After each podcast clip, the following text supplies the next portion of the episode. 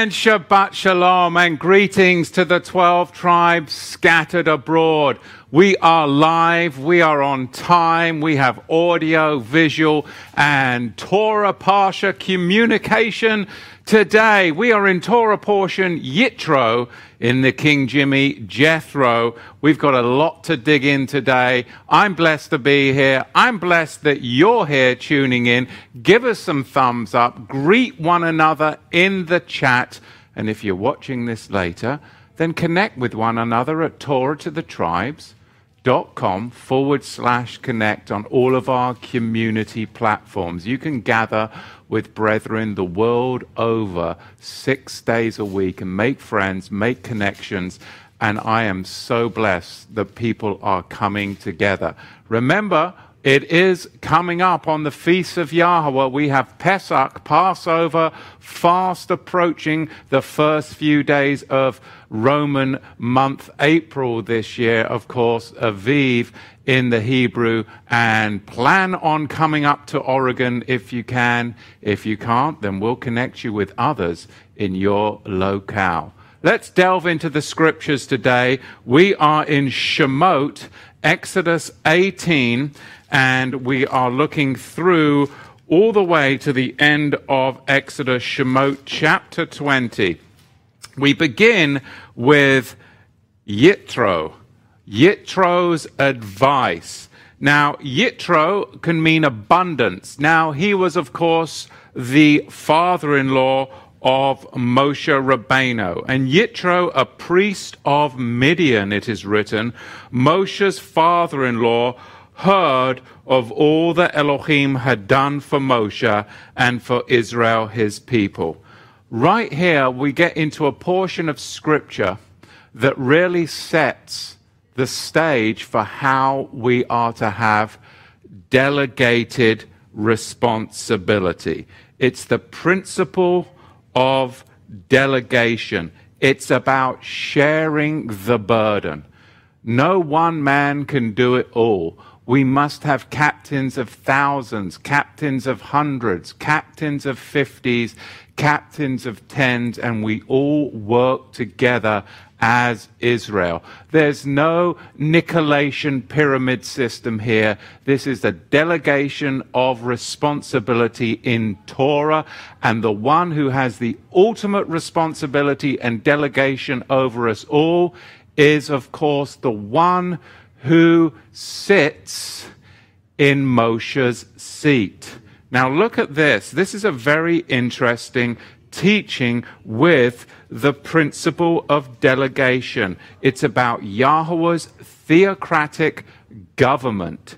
And it's spoken about, and Yahusha brings it to its fullness, its fruition, its full vision in Matthew chapter 23. Now, we can see in the text in chapter 18, verse 13, and so it was on the next day that Moshe sat to judge the people. This is where we get the phrase, the seat of Moses, or the seat of Moshe. Or if you go into an Orthodox synagogue, you would have the seat or the bema seat. And some of you may remember the early days of Torah to the tribes where I sat upon a throne. Those were the rabbinic days, and we have come a long way since then. And I no longer know where the throne is, but some of you can look back in the archives and see me sitting upon the seat of Moshe and oh my goodness, I'm so glad that I got knocked right off of that. But what you see in Matthew 23 is a problem. It's called the added vav. The added vav, or wa in the Hebrew.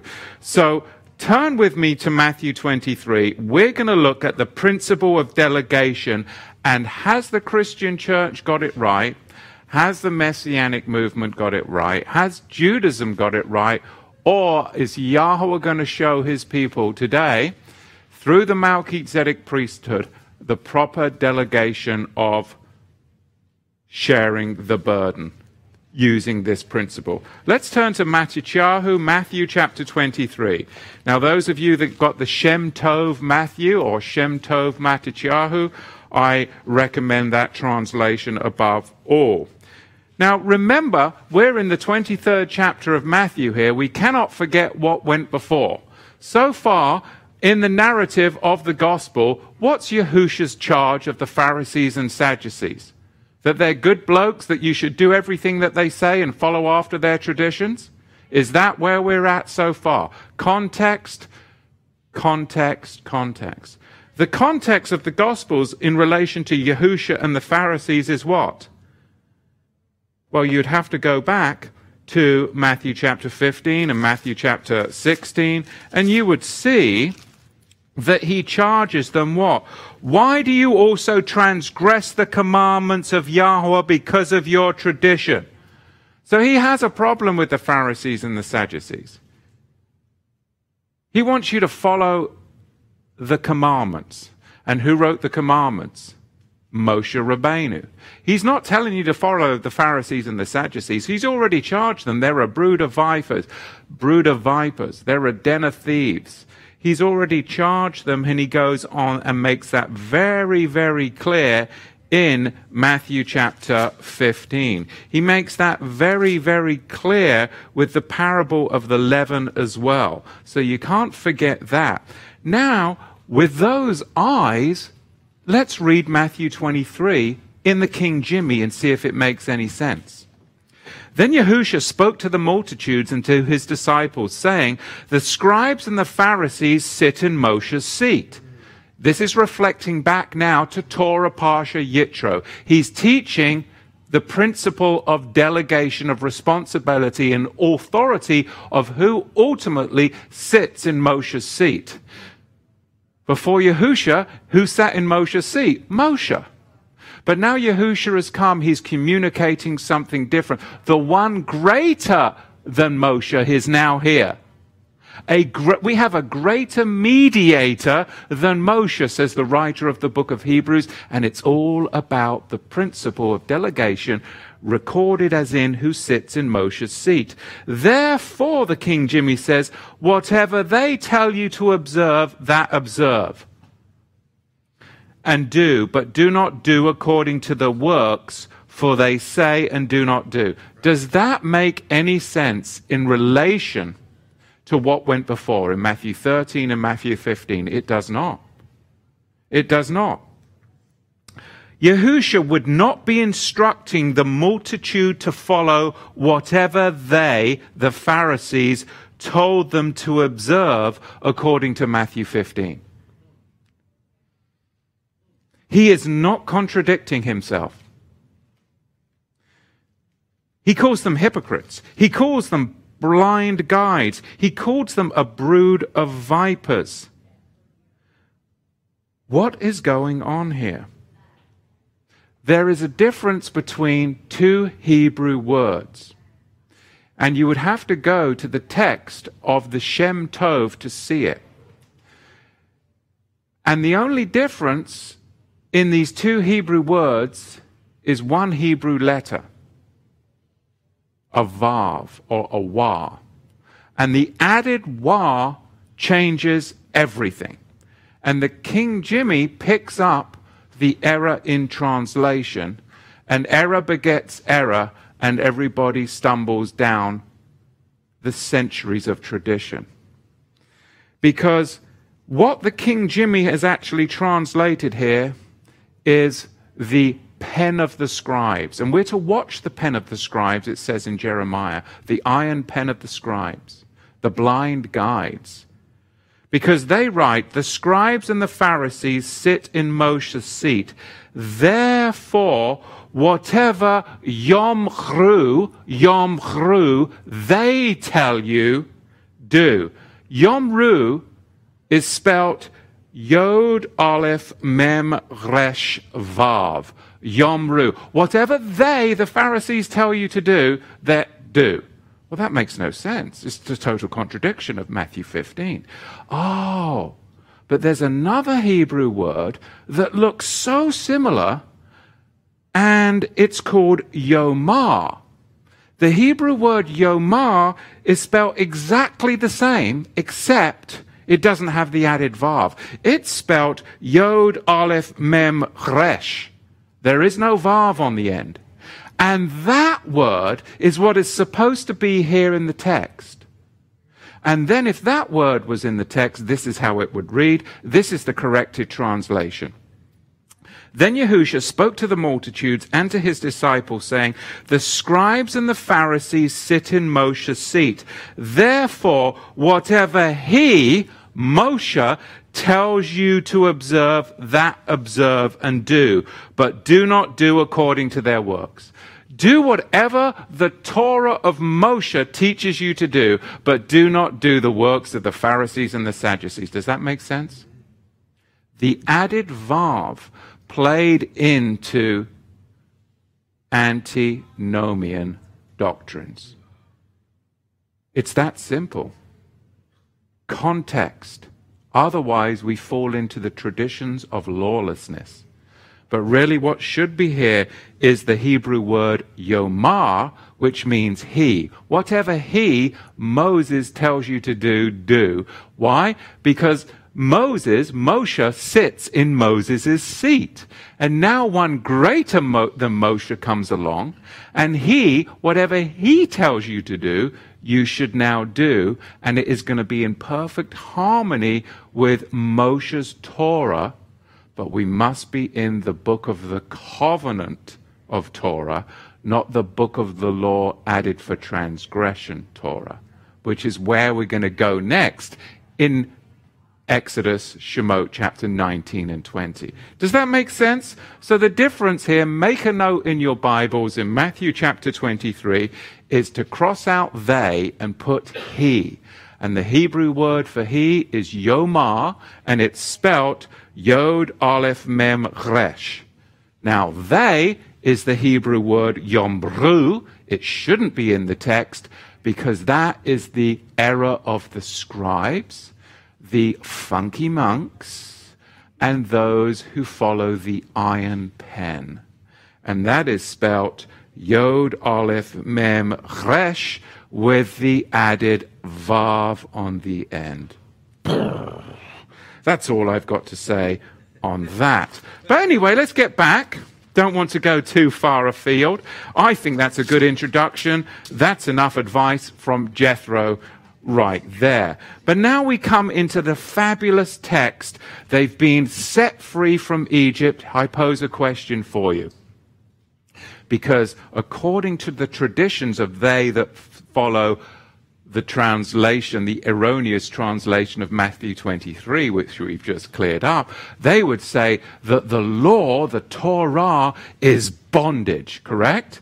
You're no longer under the law, that's bondage. I have a question.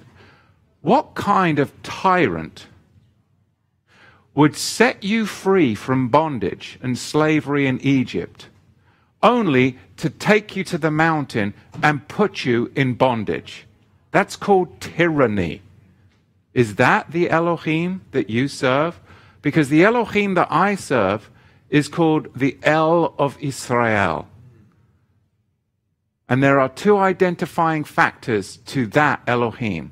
Firstly, he has a name. Yod He Wah and your pronunciation of it is. And there is a particular day of the week that is sanctified and set apart. And he's the only El that commands that you do that. It's called Shabbat.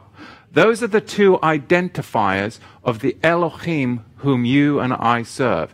If you kick out his name and you kick out the Shabbat, then these commandments can apply to any pagan god. That's why if you look, and we'll discuss this a little bit later, and you go into a, say, a Christian bookstore or a Hallmark card store and you look at the Ten Commandments, they have them numbered incorrectly because they do, they get rid of the first commandment.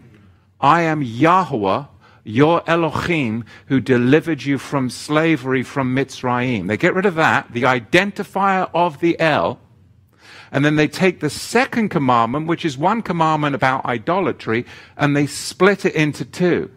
And then they kick out the commandment on Shabbat, And now you can serve any Nicene creed of a God that you want. And you get caught up into a bunch of funky monkey business. But those are the identifiers of who our Elohim is. For me, when I came to know his name and I started to keep Shabbat, that brick of Shabbat and that brick of his name collapsed the walls of tradition in my life. It's that simple. If you truly want to know Yahweh, study his name. It's Yod He Wah He and your pronunciation of it is. And we come together in echad unity. I'm not going to, I'm not going to um, break fellowship with you over a pronunciation.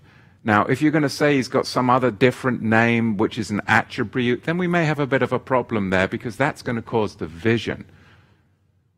And Shabbat is Shabbat. Six days you shall work, and the seventh day you shall rest. These are qualifiers of the El that we serve. And it is powerful and it's all in our Torah portion. But I digress. We're in Exodus Shemot chapter 19. Israel now comes to the mountain. This is a betrothal and wedding ceremony. Yahweh now is going to do the proposal ceremony. And he proposes to Israel here in Exodus Shemot chapter 19.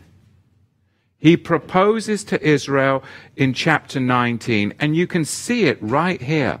And when there is this ceremony, there are four things that are part of this ceremony there is a proposal, then there is an acceptance, then there is a blood ratification, and then there is a covenant confirming meal. Now, this shows and demonstrates the elements of the Melchizedek priesthood. There will always be a proposal, an acceptance of that proposal, which leads to blood ratification of a covenant and then a covenant confirming meal. And you'll see this whenever the elements of a Melchizedek covenant of promise Ephesians tells you the covenants of promises are for you, is manifest. It's always going to have those four elements, always, always, always. So people, my detractors, would say, oh, look, there's a covenant here. Oh, there's all kinds of covenants. There's shoe covenants, salt covenants, this covenant, that covenant. But Melchizedek covenants will always have a proposal, an acceptance, a blood ratification, and a covenant confirming meal. I ask you this question. What did Yahusha do when he came in riding on a donkey? Did he propose to all Israel? And what did they respond? What was their respond? Response. Hosanna in the highest acceptance. And then he was taken to the tree, and there was blood ratification. And there was, of course, on the very same day, a covenant confirming meal. Was that Melchizedek in origin? Absolutely, because he officiated over his own crucifixion as the Melchizedek high priest and ascended upon high and did the work of redemption for you and I. So we can see the proposal right here in verse 3. And Moshe went up to Yah, and Yahweh called him from the mountain, saying, Thus you shall say to the house of Yaakov, and tell the children of Israel, and here's the proposal. Well, you've he's kind of like puffing his chest like a robin, red, a red-breasted robin. You've seen what I've done for you. I'm, look at my magnificence. You see what I did to the Egyptians and how I bore you. I carried you upon eagle's wings and I brought you to myself. This is bridal, Hebraic bridal language coming into my bedchamber, coming into my bridal canopy. I bring you. I want to bride and marry you. This is what is the communication here. Now, therefore, if you will indeed obey my voice and keep my covenant, then you shall be a special treasure. Now, if you look at that word in the Hebrew, it's going to relate who's, who is Yahweh's special treasure? It's Israel. Israel is always Yahweh's special treasure. It's not a New Testament church. It's not the Mormon temple. It is Israel. All 12 tribes and the sojourner, a multi ethnic mixed multitude that comes together and gets married. So beautiful. If you will obey my voice and keep my covenants, then you will be to me a special treasure to me above all people, for all the earth is mine, and you shall be a kingdom of priests and a holy nation. These are the words which I shall speak to the children of Israel. So there is the proposal. There is the proposal, and this sets the whole stage for the book of the covenant. Now, the book of the covenant in particular is from Shemot, Exodus 19, verse 5, and extends all the way through to Exodus chapter 24, verse 11. Verse 11. Okay? That is the book of the covenant, and you'll see it actually described by those words in, of course, um, Exodus chapter 24, you'll see um, the affirmation of that covenant and the covenant confirming meal in Exodus chapter 24. But that's not this week's Torah portion, so I get ahead of myself. But you have a proposal. Now, when did Israel accept? All you, remember there's thunderings and lightnings and the children of israel are told to abstain from intimate relationships with their wives for three days. They're to go and have a mikveh immersion. They're to go and stay away from the foot of the mountain if everyone anyone comes up and crosses that threshold. That's bridal language right there. You cross the threshold. Then they're going to be smitten down. Only moshe is able to hear the thunders the lightnings. And israel said Moshe, you go talk to Yahweh. We don't want to. We're terrified. All that Yahweh says, we shall do and obey. That's their acceptance. And then in chapter 24, we'll get the blood ratification, which is the sprinkling of the blood over the book of the covenant by name. And then Moshe Rabbeinu goes up and on a sea of glass, like in Revelation, he has a covenant confirming meal with the elders, 70 elders of Israel, representing all nations, all tribes, all tongues, all ethnicities. That's a long word, big word for me today, of peoples. It's beautiful. It's beautiful. This is us. We are Israel. Hi, life. And Yahweh is doing it. He's gathering you, all 12 tribes. And this ministry is what we are about, gathering people from all over the world to wake up and come out of her, my people, because this is powerful and we are going to live as a kingdom of priests on this earth. Literally speaking before kings and judges to be able to communicate to let my people go out of slavery. Because you are set free and you are able to come out of captivity. We want to leave the public and come and live in the privacy of Yahweh's kingdom. But you cannot sow your field with two diverse species. You cannot be lukewarm. You've got to either decide if you want to live in the public and take part of all the public benefits, then you can't live in the private. You can't mix the two. You're going to have to make a decision in this next season. I've made my decision. But as for you, you guys are going to have to do that too. But you can't do both. You have to either be public or private. The public right now, that's what most people are doing because you get all the privileges and all the benefits. But whenever there's a privilege accepted, there is a penalty incurred. Do you want that? I certainly don't. So I get rid of everything public and now move into the private. And there you have freedom because you're not accepting any privileges and you're not accepting any benefits. I don't want them. I don't need them. I don't care. I would rather be free. You can keep your benefits and you can keep your privilege. I'd rather be the man on the earth that Yahweh created me to be. That's just me. That's my preaching on that. But now we get, of course, into the Ten Commandments, so called. It's actually more than ten because we'll see. But here, this is so important because it is Ten Commandments and not just eight. Meaning you can't kick out the first, split the two, and get rid of the fourth, which is Shabbat.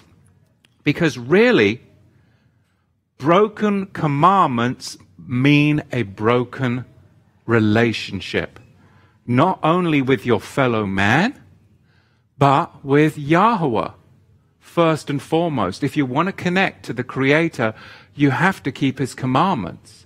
We're not saved by keeping commandments, but they are interrelationary, both horizontal with my fellow man and vertical with Yahweh. Case in point, right? Let's talk about my fellow man. What's the tenth commandment? You shall not what? Covet. If I break the tenth commandment, okay, then what happens next? Nine, eight, seven, six. It's real simple. Okay? Let's just give you an example. If you go down the list, and this is now talking about the vertical relationship with man. Somebody starts to covet.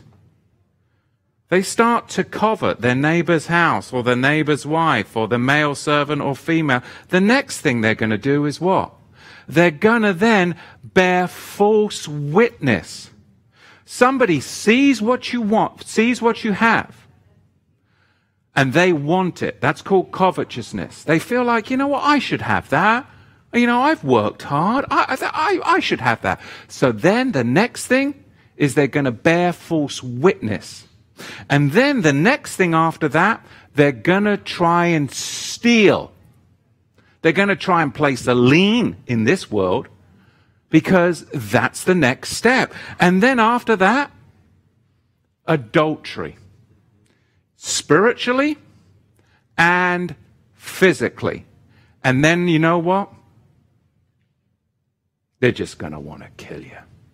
They're going to slander you. They're going to make, try and make your name. That is how it, this is the world. Don't be surprised when people do that to you, especially if you're successful.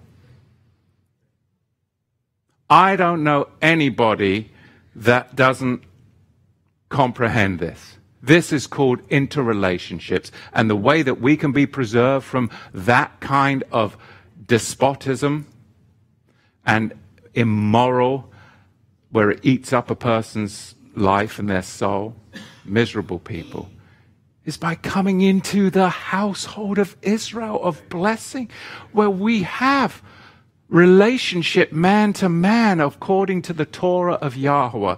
Firstly, because I have a connection with the Creator vertically.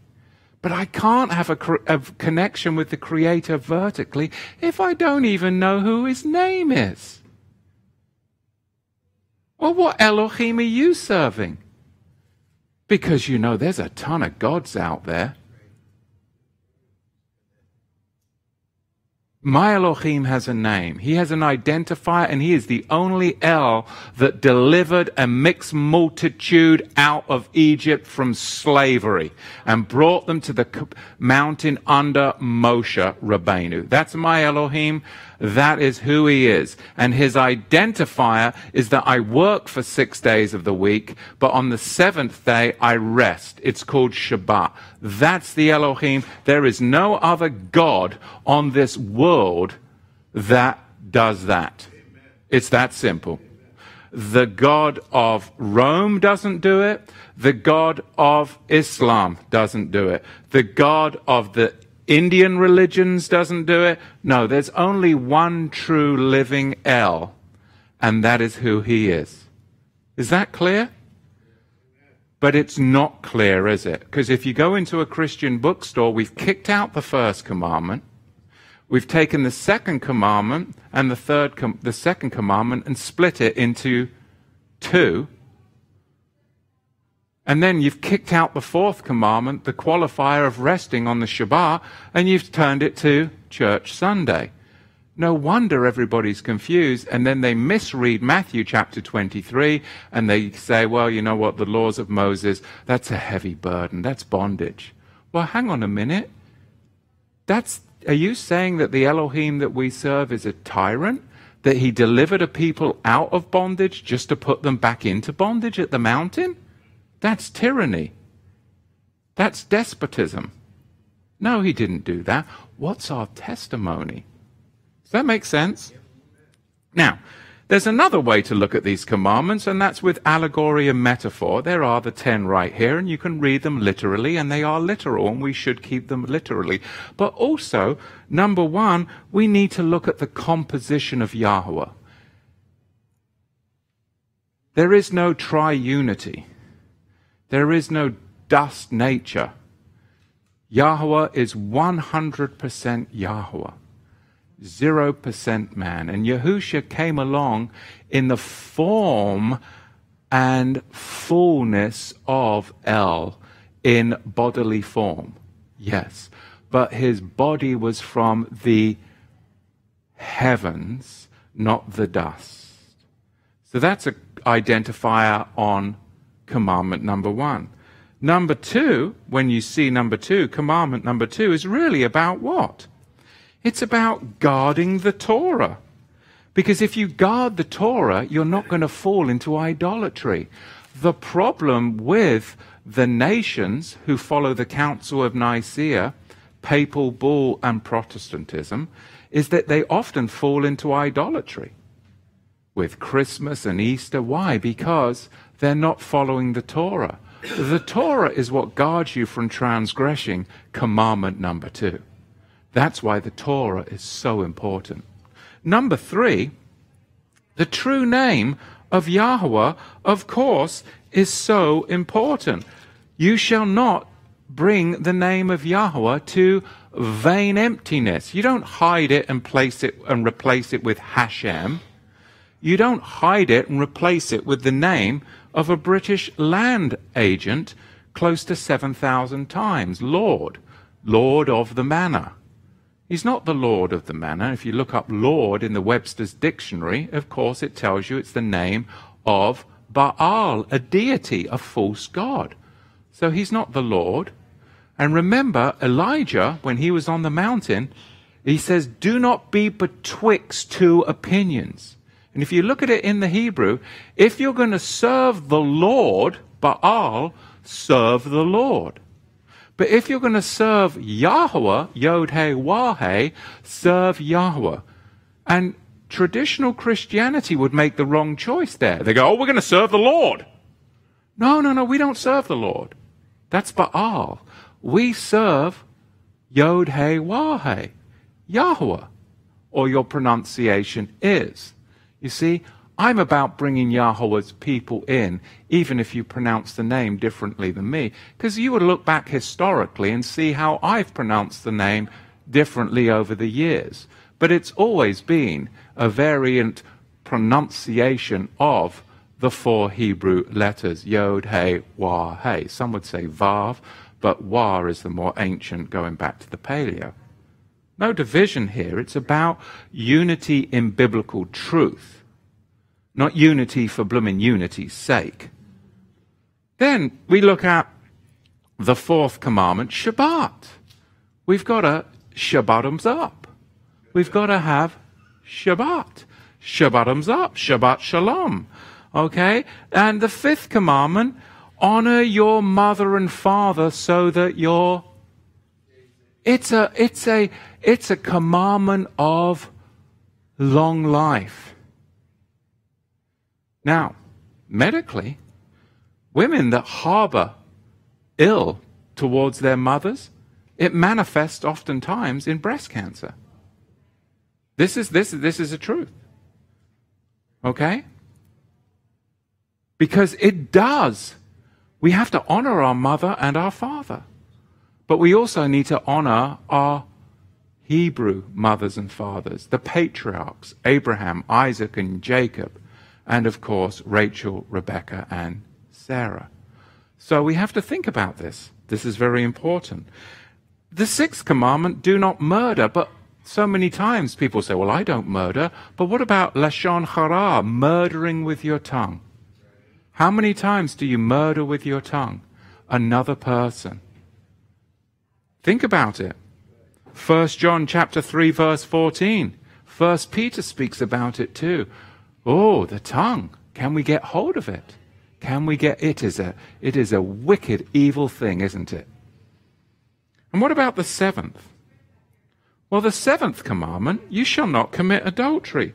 Well, really again, if you're not doing Torah, your sexual appetite is going to be off the bloomin' reservation, especially in today's modern world.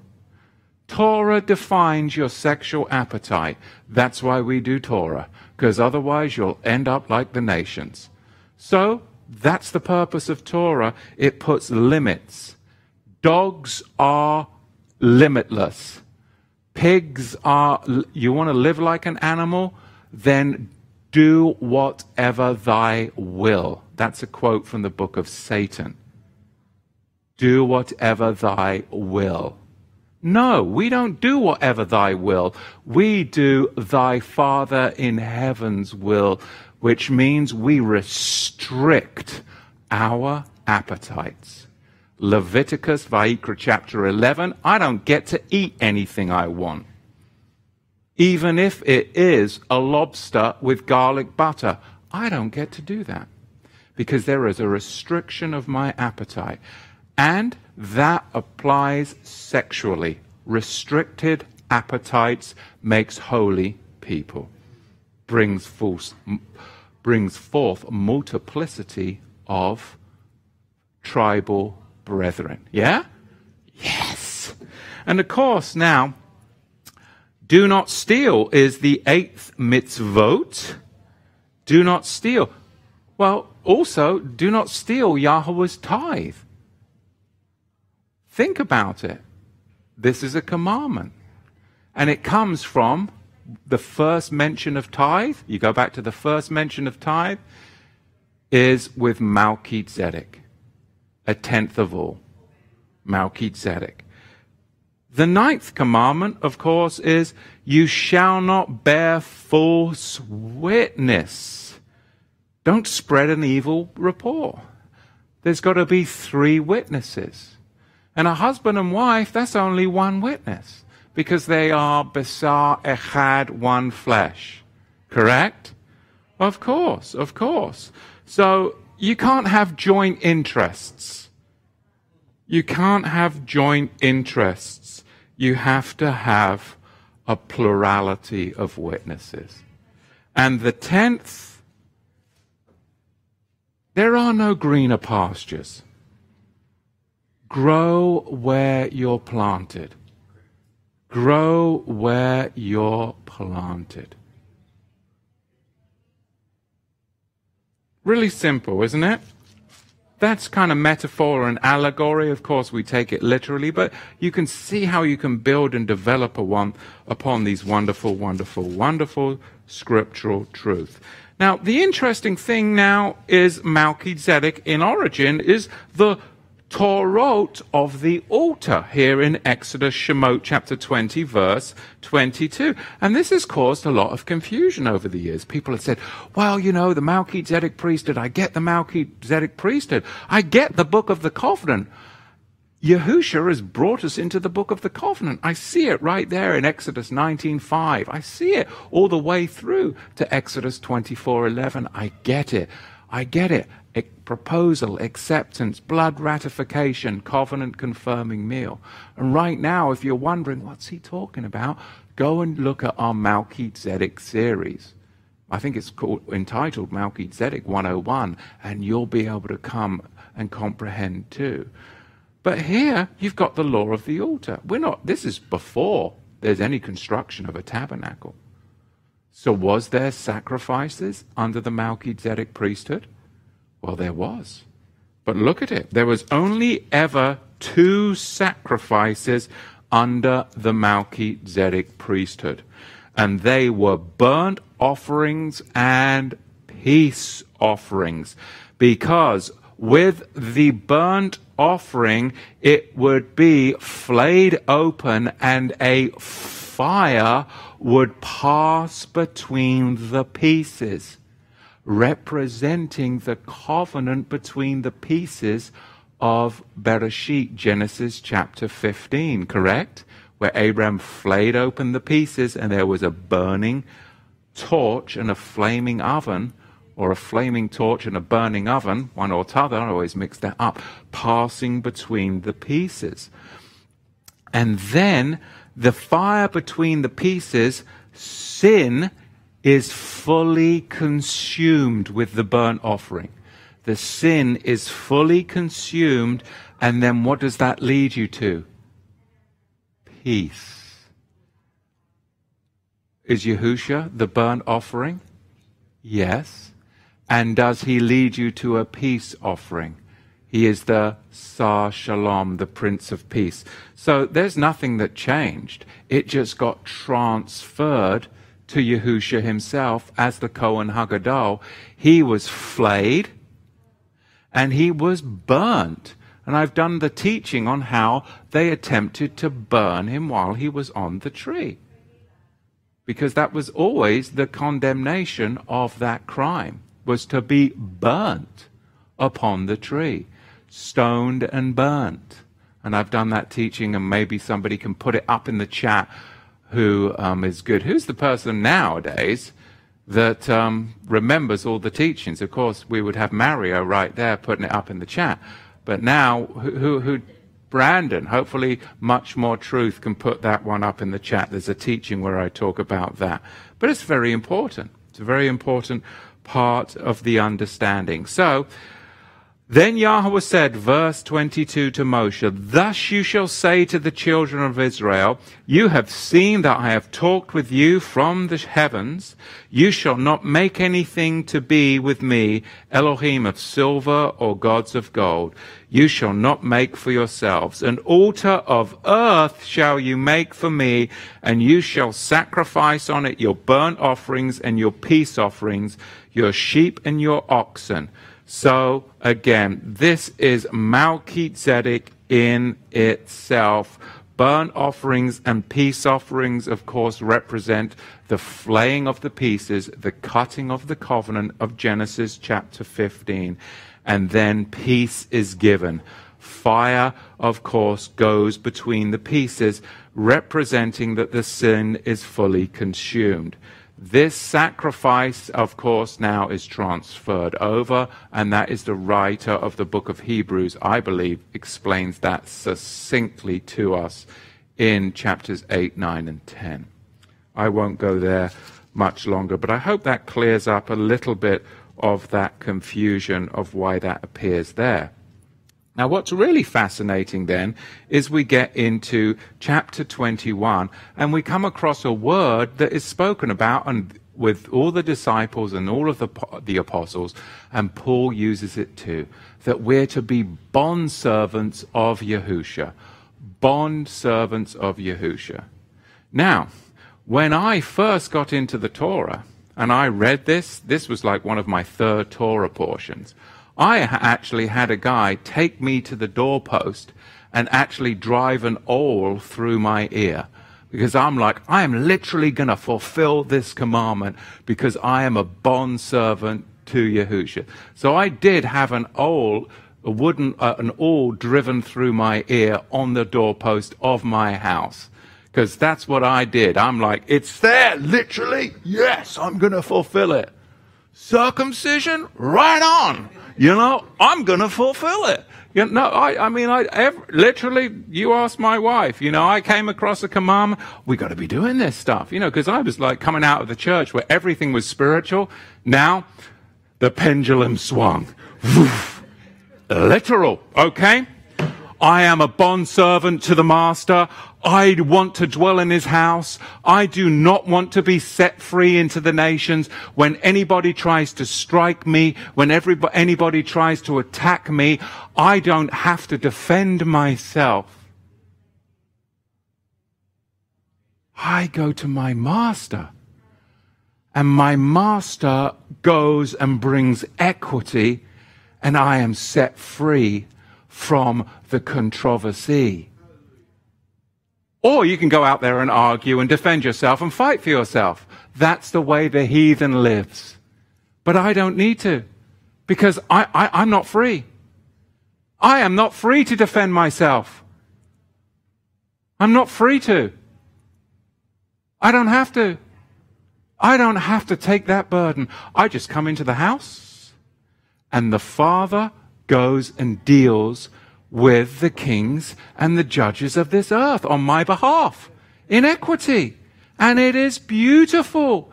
This is the principle of being a bond servant. Paul did it. I, I taught you all through the book of Acts.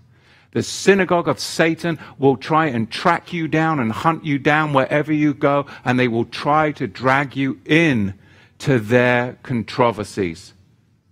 Paul dealt with it all the way to Rome, but he always knew that the Father was there to bring forth his deliverance because he never went out of the house. He's like, I'm, I'm a bondservant. So, yes, I've got scars. There you go. Driving an awl through your ear. This is really the epitome of Torah. Because all the commandments here are expanded on later throughout the New Testament. Really, Yahusha teaches these laws, the laws of servants, the laws of violence, in the Sermon on the Mount. Because really, what you have in summary is in chapter one, 21, Shemot 21, you have the rights of all persons. The rights of all persons. I mean, if we're going to just get down to the nitty gritty. And in verse 2, you've got the difference between murder and manslaughter. And the murder, the difference is the intent of the heart. Is the intent of the heart. That's the theme of the commandments. It's not an abrogation of the commandments. It's did you intend, what was your intent? And then in chapter 22, chapter 22, you've got damage penalties resolved. And I had an issue one time, and I've shared this before, where my dog got through the fence and he killed my neighbor's lamb. So I'm like, well, what do I do? Well, I go straight to the scripture. I see what it is, and I go to my neighbor and I'm like, how much was that lamb worth? He's like, it's worth 70 bucks. I said, that's what you would have got if you had sold it? All right, 70 times 5, and I gave him that much money. That's not because I'm some kind of great guy. I didn't want to do it. But because the, the Yahweh says to do it. So I'm not blowing my own horn like I'm some righteous guy. No, I didn't want to do that, not in my natural man. I'd rather keep the extra for myself, right? Because that's the wicked kind of evil man that I naturally am. But I've been changed, so I know where to go to find out what to do.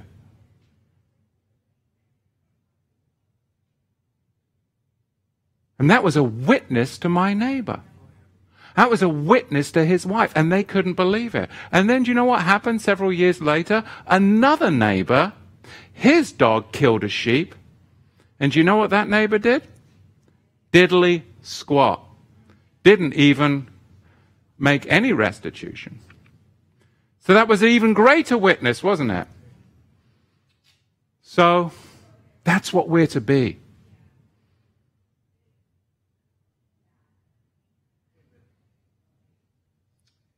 Animal control laws, responsibility of property, the law concerning violence.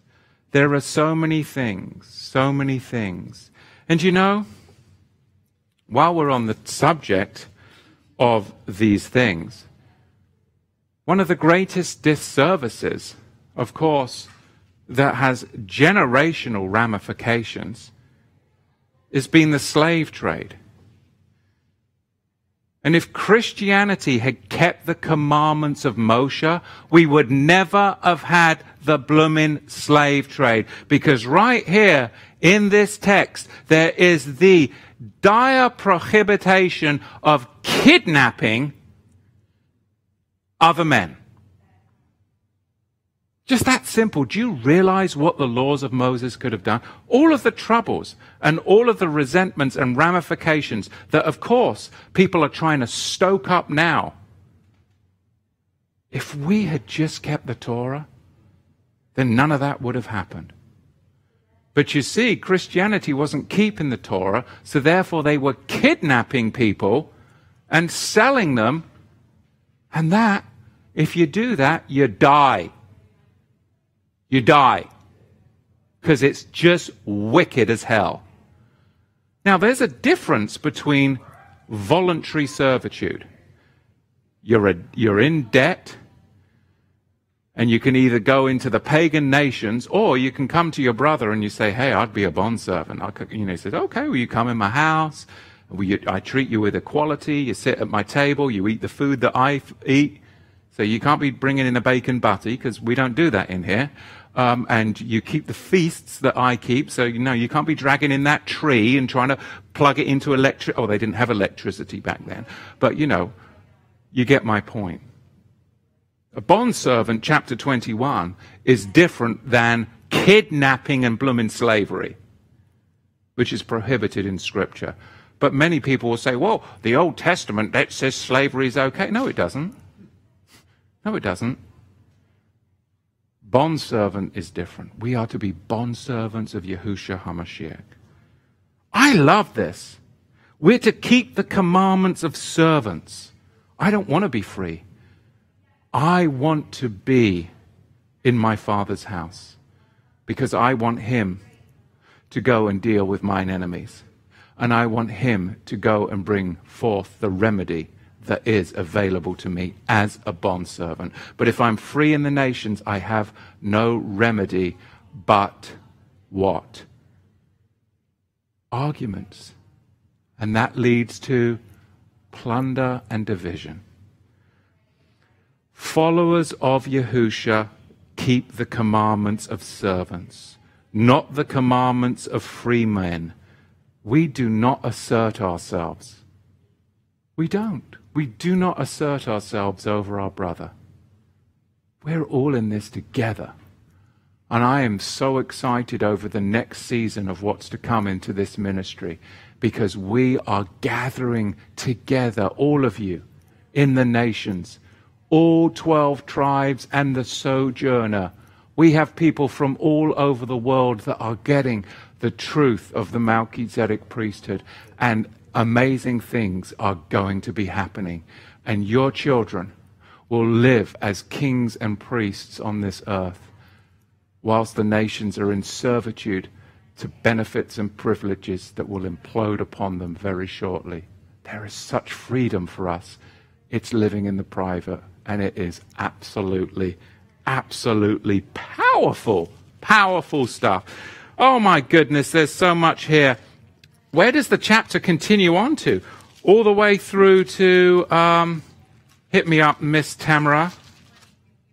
Huh? 20 where? I already passed it? See, I just got through so much in such a short time. I wasn't even supposed to be into chapter 21. I already delved into next week's Torah part. I'm ahead. I can go on holiday. Where am I going to go? You can't bloody well go anywhere, can you? Crying out loud. Good night. Well, I know where I can go, but we won't say that publicly. All right, Baruch Hashem Yahweh. That was fun, you know. It was a little bit of light flavor, wasn't it? All right, I'm still plugged in. Hey, put some stuff up in the chat, you guys in the chat. And remember, right now, give us some thumbs up. Thumbs up subscribe to the ministry channel, please. Hit that subscription button right now. And please consider donating to the ministry to support the great work of gathering so that we can do amazing things here in the future. Community, community, community, you are coming together. And it is, to me, so, so rich. Hallelujah. Yosef, I never knew they were supposed to burn Yahusha. Never heard that. Much more truth. We'll give you the connection on that teaching, which teaching it is. Much more truth. We'll put that up in the chat. If he doesn't put it up in the chat now, I think he'll put it up in the comments section underneath later. All right, there's a lot of pressure on you, much more. Carlos Guzman, I can't see your tzitzit. Obviously, they aren't standard length. No, because I no longer wear tzitzit because I am circumcised of heart. Baruch Hashem Yahweh. That was before the circumcision made without hands. You needed an outward sign to represent the inward change. Now I have the inward change there is the outward performance of Kedushah, holiness. I haven't seen Mickey for a while, and Mickey says, well, first of all, Mickey, good to have you back. Shabbat Shalom. Mickey McAboy. Did I pronounce your name correctly in the back there? I don't think so. She says, Mary, I agree with Grandma. Plus, who knows that you take a stand for truth, they won't be convicted and then converted. Right, conviction and conversion. Ah, oh, thank you, Chris De La Rosa. It could possibly be the teaching the tree of life crushes Adam's skull. I think that is the teaching where I talk about the burning and stoning of Yahusha. Baruch Hashem Yahweh. I love it.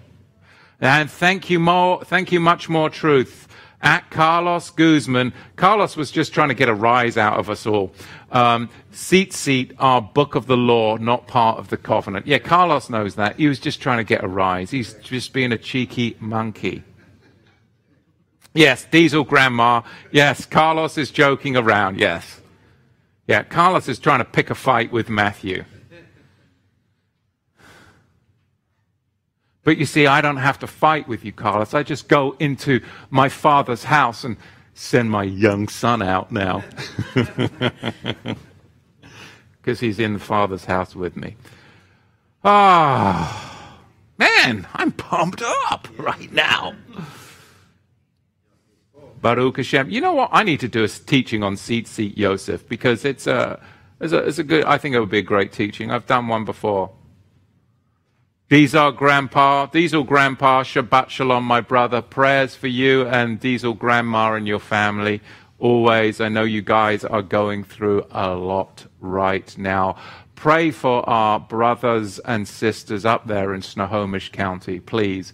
They are great saints, but like many of us, are enduring trials and tribulations. So please pray for Diesel Grandma and Diesel Grandpa, and of course, even that non-seat wearing Guzman Mishpocha. Baruch Hashem Yahweh.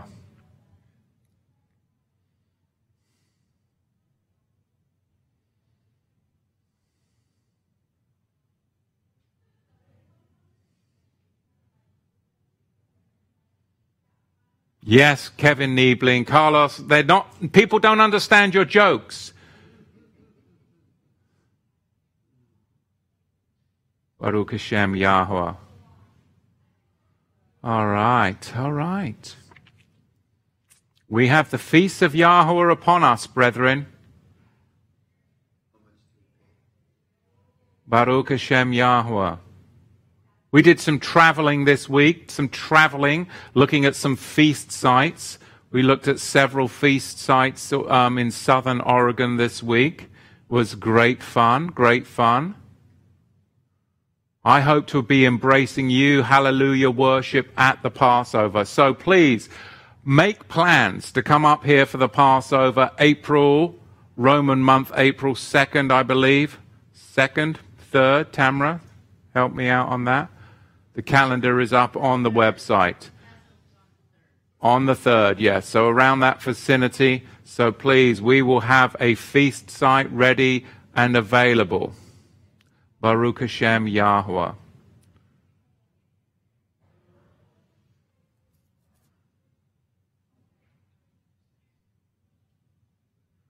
Yosef. So, can you do a message or on this on how, if Torah Jews were against selling slaves to the Europeans, it's all about Christianity, keep Torah originally?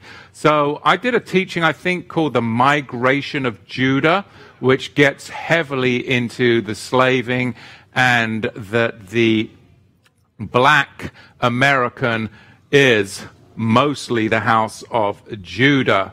Not all, but of course, mostly. And this we've talked about immensely in the past. And I called it, I think, the regal, as in kingly Negro, regal Negro of the house of Judah. And even that title still, of course, triggered some on the lib left. But what can you do?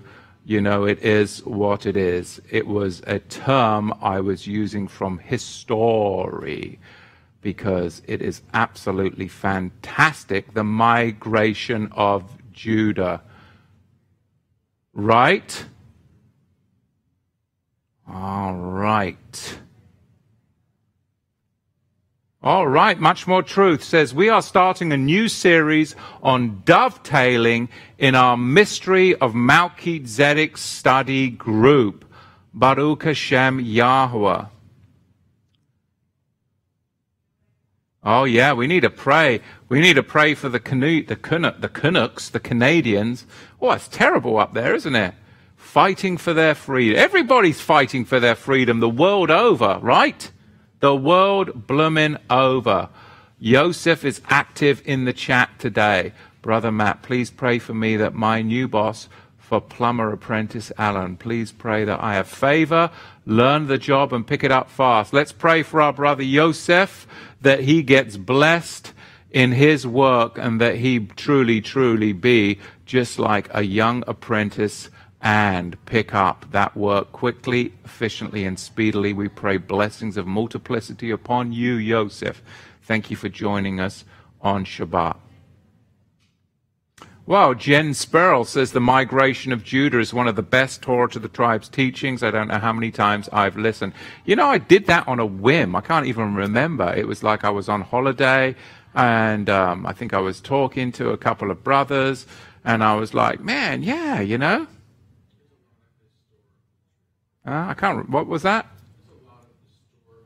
Yeah, I mean, it was. I think it was based upon looking on an ancient map. I picked up a map or something, and it was like from 17 such in, and it said um, it said the kingdom of Judah on it, spelt J-U-D-A, and then it said Negro land on it, and then my head just started going, and I just had to dig deep, you know, and I was down the wormhole for weeks, and then I'm like, I'm going to share this coming from a white English guy, you know what? Most probably going to upset some people, but may, but actually, I was surprised. I mean, it really, I mean, just just I think it's one of our most popular teachings. Just took off like a. It's li- it's liberating. It's liberating, you know, and that's why I'm always banging on about we're a mixed multitude. We are a multi-ethnic group. We are Joseph's coat, and I love that, and I love seeing that at the feasts. I truly do. It's amazing. We have people from Pakistan, India, Africa, all over the world coming in, you know? Even English Vikings. Yes. Noble Viking. Talk about Vikings against conversation therapy within ministry. Conversation therapy. Don't know if I understand that and Chris De La Rosa. Leave it to Chris De La Rosa. He is talking about C4 plastic explosives, how that wingled its way into the Torah Parsha. I have no bloody idea. But you are like that you know um, you know about plastic explosives. I mean, you never know. You never know. You never know. You may need them. You may need them. Right? Hmm. All right, my brothers and sisters. Jose, we'll finish with some scripture from Jose. And what do you think? Yitro was in the covenant meal with Yah, Exodus 18 12, 24 5 and 11.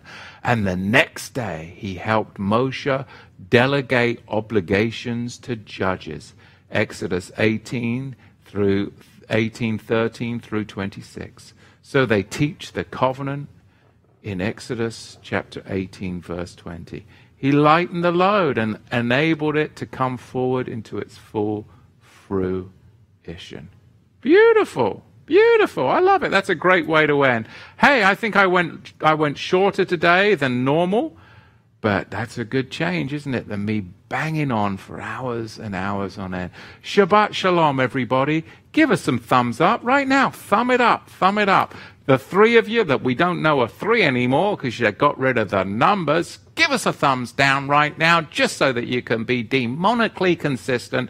And Shabbat Shalom to the rest of you holy tribal brothers and sisters out there. Make plans to come to Passover. Please think, pray about supporting the ministry. And if you're watching this later, then leave us some comments in the comments section Connect with your community six days a week. TorahToTheTribes.com forward slash connect. Yahweh's blessings upon you, brothers and sisters. Shabbat Shalom.